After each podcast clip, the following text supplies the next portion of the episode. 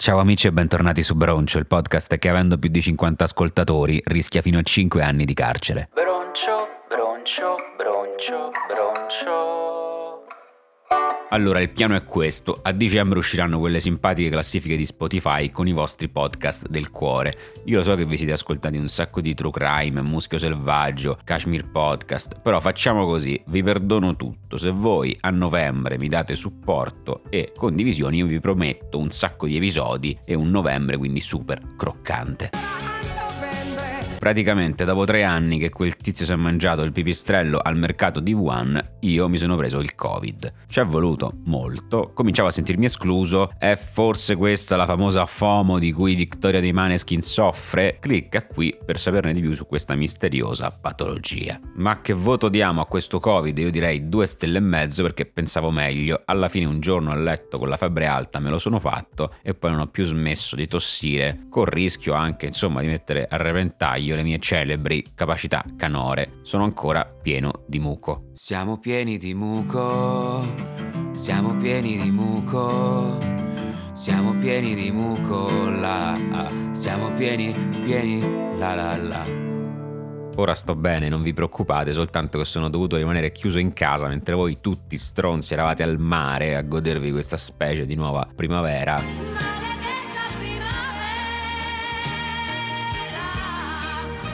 Quando uscirò di qua immagino che le giornate saranno improvvisamente cortissime e farà molto freddo. Grazie. Dovremmo monetizzare questo nostro grande amore. Avrei voluto sfruttare subdolamente questa mia condizione per racimolare qualche likes su Instagram o perché no per convincere la bellissima ragazza che sta ascoltando questo podcast a tornare a scrivermi. Alla fine però non ho fatto nulla, al che la ASL mi ha chiamato dicendomi guarda non hai pubblicato nessuna foto di tampone positivo, rischi che non ti venga riconosciuta la malattia. Il lato positivo è che in un giorno ho recuperato tutte le serie che volevo guardarmi. Il lato negativo è è che poi mi sono trovato di fronte alla desolazione di Netflix.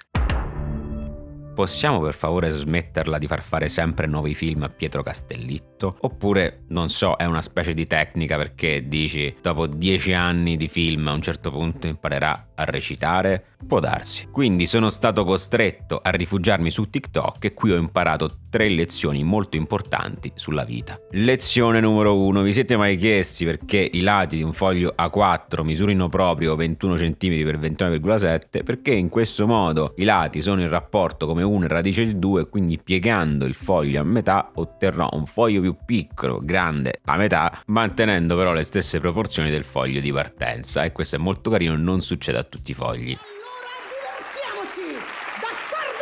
Lezione numero 2, c'è una polverina giapponese che se la mescoli con l'olio del fritto, quello che non sai mai dove buttare, a me fa un sacco paura perché ho letto da qualche parte che una goccia d'olio nel lavandino inquina tipo mille litri di acqua, quindi non so mai cosa farci. Insomma, se tu prendi questa polvere, la mescoli con l'olio esausto, stanchissimo, quando è ancora caldo, magicamente si trasforma in una gelatina solida che tu puoi agevolmente buttare nell'umido. Grandi giapponesi. Sono giapponese. Lezione numero 3, la più importante forse forse, ma anche la più sconvolgente. Il vero nome di Fabio Volo è Fabio Bonetti. Prima di essere uno scrittore, un artista così fondamentale per la letteratura italiana e forse anche mondiale, Fabio era un cantante. Si presenta nel 1995 al Festival di Castrocaro con un singolo chiamato proprio Volo. Ed è da questa canzone che lui ricaverà il nome d'arte con cui lo conosciamo oggi. È un po' come se Calcutta si fosse chiamato Edoardo Orgasmo o se Gazzelle Flavio Zucchero Filato. Ah, prima dicevo delle serie, cosa ho visto? Ho visto Boris 4, e ho molto gradito, bello, riso, pianto, riflettuto, grazie. Forse come ho letto da qualche parte hanno buttato dentro troppa roba, ci sono tipo tutti i personaggi delle precedenti stagioni in soli 8 episodi, quindi molto denso, ma bello. Non è banale fare una nuova stagione dopo 12 anni dall'ultima, non credo succeda così spesso, ma pensate che bello se uscisse una nuova stagione di Un medico in famiglia.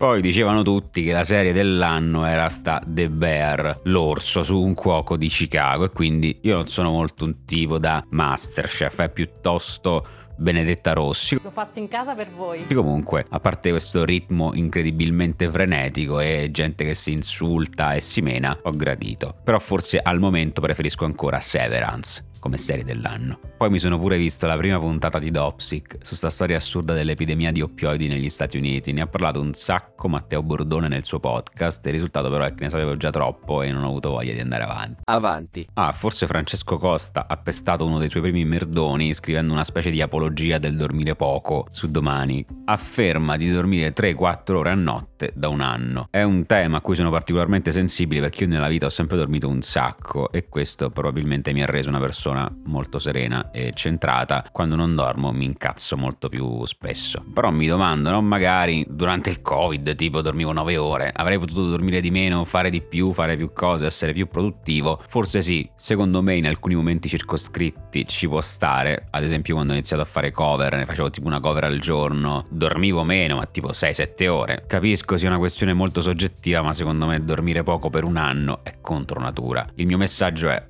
Ragazzi, dormire è bellissimo e, e, soprattutto anche fare i sonnellini dopo pranzo. Comunque Francesco Costa, salvato in corner da Carlotta Rossignoli, quella tizia che si è laureata in medicina in 5 anni, perché anche lei ha tirato fuori il discorso che dormiva poco e quindi ha offuscato il vice direttore del post. Che poi qualche giorno fa su TikTok mi era capitato un guru che diceva ah io studiavo 8 ore, poi lavoravo 8 ore, andavo in palestra e dormivo 2 ore a notte. Era chiaro che fosse una bufola e quindi mi sono chiesto ma perché questi devono sempre esagerare? Male, devono sempre dire che guadagnano 20k a settimana, che ci hanno lungo 50 cm, ma non puoi dire una cosa un po' più credibile? Ragazzi, sono veramente euforico. E secondo me il motivo è lo stesso per cui le mail di spam sono piene di errori di ortografia, perché qual è il concetto?